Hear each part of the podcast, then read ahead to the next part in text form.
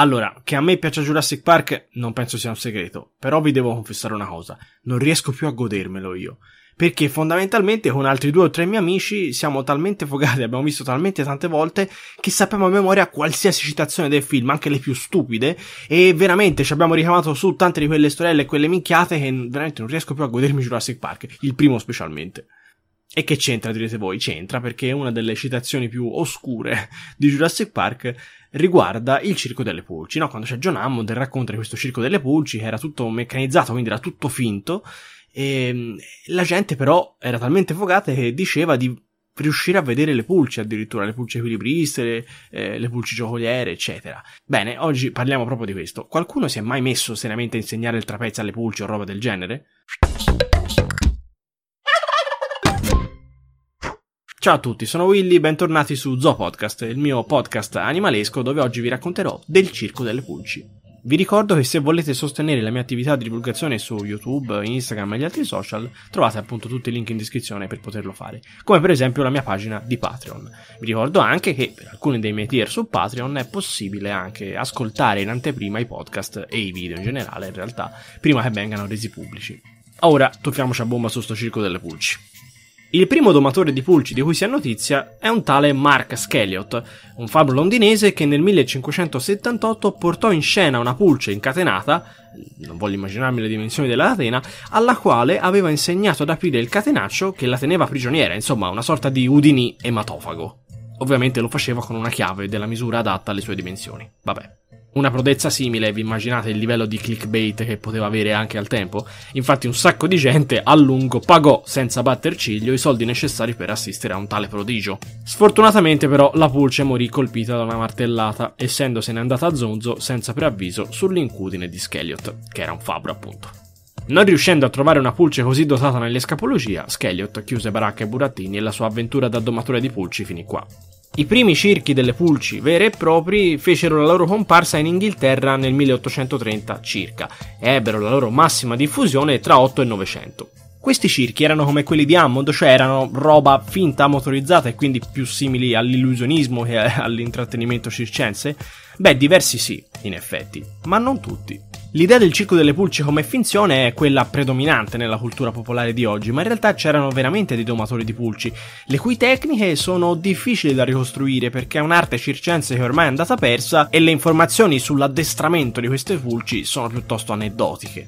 Gli addestratori conoscevano molto bene le loro pulci ed erano quindi capaci di attribuire ad ognuna il ruolo che effettivamente era più adatto a lei. Ovviamente per capire quale delle pulci era più adatta al palcoscenico venivano fatti dei veri e propri casting. Per esempio queste pulci venivano collocate in un tubo di vetro illuminato da una luce artificiale. Stimolate dal bagliore, le pulci saltavano istintivamente. Osservandone in salto, l'occhio clinico dell'addestratore era in grado di misurare la forza della candidata e individuare il ruolo a lei più adatto. Ovviamente prima veniva insegnato alla pulce a non saltare al di fuori dell'orario dell'esibizione e questo veniva fatto condizionando le pulci tenendole per lunghi periodi in contenitori con coperchi molto bassi.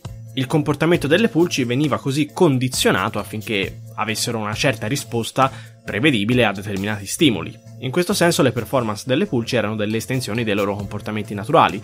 Per esempio c'erano pulci duellanti, cioè che in una tenzone con spada alla mano si davano battaglia, ma in realtà nessuna pulce si sarebbe messa a sfidare con uno stocco in mano un suo simile. Come facevano? Eh, semplicemente gli appiccicavano delle micro spadine alle zampe e queste pulci facevano di tutto per liberarsene, quindi insomma si scontravano tra di loro senza volerlo e niente, questo è. In qualche caso le pulci venivano anche dotate di uniformi, già si utilizzavano filamenti di seta o altri invece, senza badare a spese, giusto per citare un'altra volta Hammond, confezionavano i capi e gli arnesi che le pulci avrebbero sfoggiato nel proprio numero con filamenti d'oro e d'argento. Nel XX secolo invece le nudità delle pulci furono coperte con del semplice polietilene. Vestite di tutto punto, le pulci attrici rappresentavano i grandi personaggi della storia, come Alessandro Magno, Annibale, Cesare, eccetera. In Francia andarono in scena pulci che interpretavano Napoleone, in Inghilterra invece chi veniva interpretato dalle pulci era per esempio Wellington. Ci fu persino una pulce specializzata nell'interpretazione di Don Quixote, accompagnato ovviamente da un'altra pulce che faceva Sancio Panza. C'erano addirittura eserciti di pulci bellicose che sfilavano brandendo lance e spade adornate da berretti frigi che ricordavano i tempi della rivoluzione francese. Alcune pulci addirittura resero omaggio a noti artisti circensi del loro periodo. Le apparecchiature usate durante queste messe in scena erano veramente una sfida per l'ingegno umano. C'erano giostre con cavalli, carrozze, addirittura treni dotati di locomotiva e vagoni.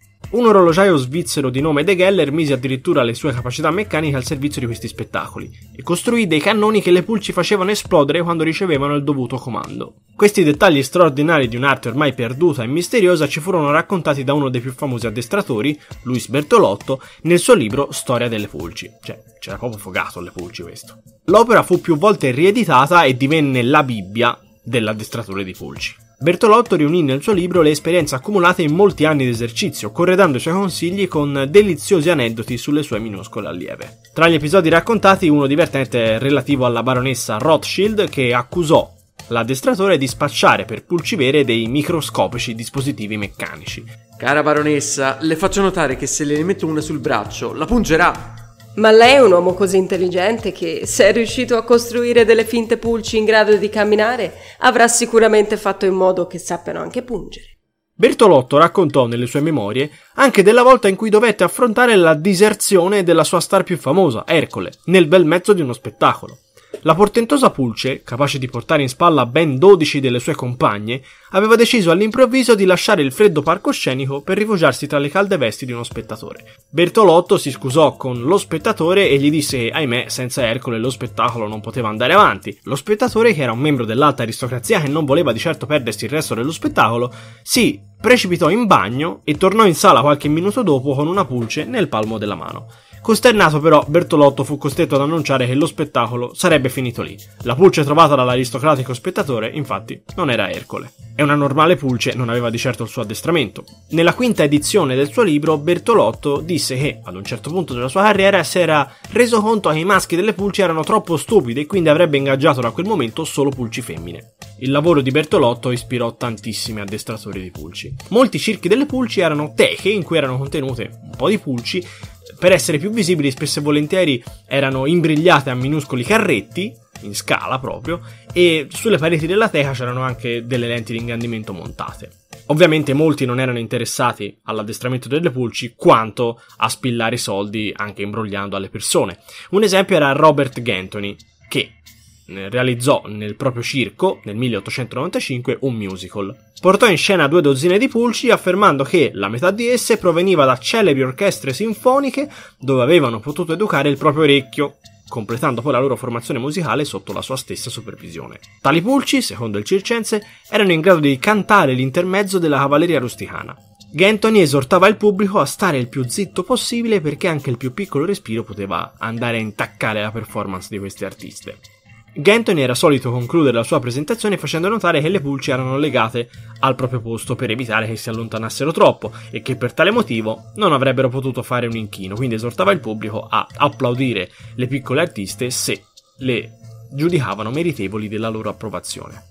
Sì, lo so, assurdo. Però pensate che centinaia di persone per due settimane pagò il fior fior di biglietto per assistere a questa performance e qualcuno disse che sì, l'aveva sentita anche cantare. Non molto tempo dopo, un produttore televisivo inglese portò in scena un circo di pulci che aveva scoperto in Canada. A quell'esibizione però non prese parte nessuna pulce perché erano tutti dispositivi meccanici. L'ultimo grande maestro dell'addestramento delle pulci fu il professor Eckler, figlio di un altro famoso specialista, William Eckler, autore della celebre opera Pulicology, un compendio moderno di quest'arte che ormai è andata perduta. Il professore fu il proprietario fino al 1935 di un teatro di New York, nei pressi di Times Square, dove si potevano apprezzare il suo talento e ovviamente quello delle sue allieve. I suoi sforzi si erano concentrati sulla pulce umana, la Pulex irritans, quella che secondo lui era la specie di pulce più reattiva ai suoi addestramenti. Tuttavia, per fortuna, o per sfortuna, dipende dal punto di vista, con il crescente utilizzo di pesticidi industriali e con anche una migliore sanità, la pulce dell'uomo era stata letteralmente decimata e quindi il professore fu costretto a ricorrere alle altre pulci. Secondo lui, le nazionalità degli insetti esercitavano anche una certa influenza sul loro carattere. Le sue preferite erano le pulci di nazionalità belga, seguite da quelle russe. Solo in caso di forza maggiore, infatti, si sarebbe accontentato di una pulce polacca. Per evitare che le pulci scappassero, Echer utilizzava appositi strumenti realizzati in rame e disegnati da John Roebling, ovvero il costruttore del ponte di Brooklyn. Nello show di Hacker non c'erano solo le classiche gare di velocità, le altre discipline più sdoganate, ma anche per esempio delle esibizioni in cui delle pulci in tutù duettavano eseguendo il Lago dei Cigni. In alcuni casi, come per esempio le corse a ostacoli, venivano utilizzate sostanze repellenti per le pulci, come per esempio la canfora, che venivano usate proprio per guidare le pulci lungo un determinato percorso. Ci sono diversi film dedicati al circo delle pulci. Orson Welles, in rapporto confidenziale nel 1955, filmò una scena di addestramento. Fred Allen, in È arrivata la felicità, tutti pazzi, nel 1945, raccontò la storia del proprietario di uno di questi circhi. Addirittura nel 1973 uscì nelle sale La morte del direttore del circo delle pulci, un thriller. All'Oktoberfest di Monaco, più di una volta si è esibito il Flow Circus, in cui le pulci, tra l'altro, giocano a calcio. E nel film d'animazione Bugs Life della Pixar c'è anche il circo, che è tra l'altro gestito da una pulce. È paradossale perché è una cosa di cui non sappiamo praticamente niente, o comunque molto poco rispetto a prima, perché è un'arte appunto che è andata, diciamo, perduta, tuttavia è citata, è abbastanza conosciuta. Era un misto, diciamo, di inganno, ovviamente eh, qualche volta era proprio finto del tutto, misto a una mezza verità. Nel senso che, come vi ho detto prima, questi comportamenti delle pulci erano in realtà condizionati da determinate cose, sostanze repellenti, condizionamenti come per esempio scatole dal coperchio basso, eccetera, che erano naturali estensioni del loro comportamento, che però rimbellettate, contestualizzate, raccontate, narrate in un altro modo, facevano apparire questa cosa veramente, veramente speciale. Avremmo potuto raccontare un sacco di altra roba su questi insetti che sono nostri coinquilini sgraditi, però facciamo che le lasciamo per un'altra volta. Parliamo adesso di un po' di news. È stato descritto una nuova specie di stegosauro chiamato Adraticlit bulafa. Ed è importante perché non solo è il più antico stegosauro vero e proprio conosciuto, ma anche il primo mai trovato in Nord Africa. Tra le altre cose è un parente degli stegosauri europei del genere Dacentrurus e Miragaia. E questo è molto molto importante perché ai tempi di questo stegosauro il mondo era diviso in due, per così dire. C'erano i continenti, l'enorme massa continentale del nord, detta Laurasia, e quella del sud, detta Gondwana. Questo tipo di dinosauro era molto abbondante nei continenti del nord, ma molto molto raro in Gondwana.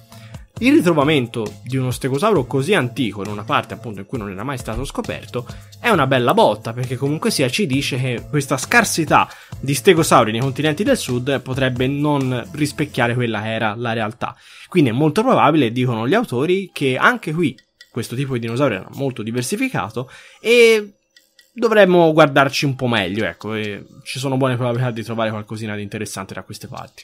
È stato anche descritto una nuova specie di albatros fossile chiamata Aldiomedes angustirostris, che risale appunto al tardo Pliocene, tra 3 e 3,4 milioni di anni fa, e che proviene dalla formazione Tangaho della Nuova Zelanda. Si tratta di un cranio abbastanza ben conservato che è lungo il 90% del più piccolo albatros oggi vivente e tra l'altro è il record fossile per quanto riguarda gli albatros di piccola taglia più grande conosciuto al momento. Tra l'altro, cosa che non vediamo in nessun albatros vivente, ha un becco piuttosto compresso lateralmente e questo potrebbe essere un adattamento ecologico al nutrirsi prevalentemente di pesci. Infatti gli albatros spesso e volentieri si nutrono prevalentemente di calamari e simili. Quindi forse i rappresentanti di questo gruppo di uccelli in passato avevano delle nicchie ecologiche abbastanza diversificate. Ah, è stato anche sequenziato completamente per la prima volta il genoma del drago di Komodo. E per farlo sono stati spesi 8 anni raccogliendo dati e sequenziando il genoma di 4 lucertole da 4 zoo e bioparchi diversi. Poi ovviamente si è comparato appunto il loro genoma con altri 3 uccelli, 4 mammiferi e 15 rettili all'interno della famiglia dei varanidi sono saltati fuori 200 nuovi geni circa che sono in molti casi legati appunto al loro particolare metabolismo. Pare che qualcuno di questi geni renda anche più efficiente il modo in cui assimilano i carboidrati per avere più energia durante periodi estesi di caccia o di lotte. Molto interessante sono usciti fuori anche alcuni geni coinvolti nell'emostasi, quindi l'arrestare il sanguinamento. E a che servono? Beh, servono perché in realtà questo li protegge dai morsi degli altri draghi di Komodo il cui veleno, che viene rilasciato nella preda tramite la saliva, contiene delle sostanze che invece impediscono la coagulazione del sangue. Conoscete le foche leopardo? Sono in assoluto tra i massimi predatori dell'ecosistema antartico e sono state viste per la prima volta da alcuni droni della crew che stava filmando Our Planet, la serie appunto di Netflix, mentre stavano condividendo il cibo, comportamento che non era mai stato osservato. E questo va contro quello che sappiamo di norma delle foche leopardo, che sono sempre viste come animali molto solitari e che tollerano poco i propri simili. Degli studiosi hanno analizzato questo materiale filmato che non era appunto stato mostrato nella serie, non era stato reso pubblico e si è visto che ci sono due di queste foche che si cibano della stessa carcassa di pinguino. Comportamento questo che non era mai stato osservato. Certo, gli scienziati dicono che non è chiaro se questa sia effettivamente il risultato di una vera cooperazione oppure se semplicemente si sono tollerati perché magari se avessero combattuto avrebbero avuto la possibilità di perdere tutta la carcassa e quindi vabbè. Però comunque è interessante perché di fatto questo comportamento non era mai stato osservato e non è neanche la prima volta che durante le riprese di un documentario vengono osservati dei comportamenti mai visti prima. Infatti combattere per una carcassa potrebbe essere molto più dispendioso in termini energetici rispetto al semplicemente tollerare un intruso che si avvicina non troppo aggressivamente. E ora per chiudere una bella bufala, eh? Sappiamo tutti quello che è successo nell'ultimo periodo in Australia, c'è stato un discreto danno per causa appunto dei selvaggi incendi che si sono susseguiti l'uno dopo l'altro, con ovviamente pesanti danni all'ambiente e alla fauna. Una notizia che è circolata su internet è che i vombati, questi simpatici marsupiali che scavano appunto delle, delle tane, starebbero addirittura aiutando gli altri animali guidandoli nelle loro tane per farli sfuggire al fuoco. E questa è la classica bischerata che è una distorsione di una cosa che di norma accade senza problemi. Dunque i bombati fanno delle tane piuttosto complesse, addirittura hanno più tane all'interno del loro home range e capita addirittura che passino più tempo in una invece che in un'altra. Quindi, eh, chiaramente gli animali, siccome la temperatura dentro le tane è stabile e sono al riparo da un sacco di predatori, spesso e volentieri le sfruttano. E questo è più che mai vero nel caso di incendi. Un sacco di animali per sfuggire alle fiamme al calore si infilano nelle tane dei bombati, tant'è che spesso e volentieri lì in bombato non c'è nemmeno, quindi non devi neanche preoccuparti di disturbare. Però non è che il bombato eh, ha aperto la porticina della tana e ha detto venite amici, eh. no, via, insomma, eh. Siamo ancora una volta in chiusura. Naturalmente un grazie sentito ai miei amici Andrea Papini e Martina Bertini che hanno impersonato Luis Bertolotto e la baronessa Rothschild. Naturalmente ringrazio anche voi per la compagnia e vi ricordo che se apprezzate il mio lavoro di divulgazione sulle varie piattaforme sappiate che potete sostenerlo in diversi modi, tra cui Patreon. Per alcuni pledge di Patreon, tra l'altro, è possibile vedere i miei podcast e i miei video prima che vengano resi pubblici per tutti. Quindi nulla, vi aspetto su tutti gli altri miei social, Instagram, eccetera, Twitch, perché sono anche lì. E niente, ci vediamo alla prossima. Buona giornata.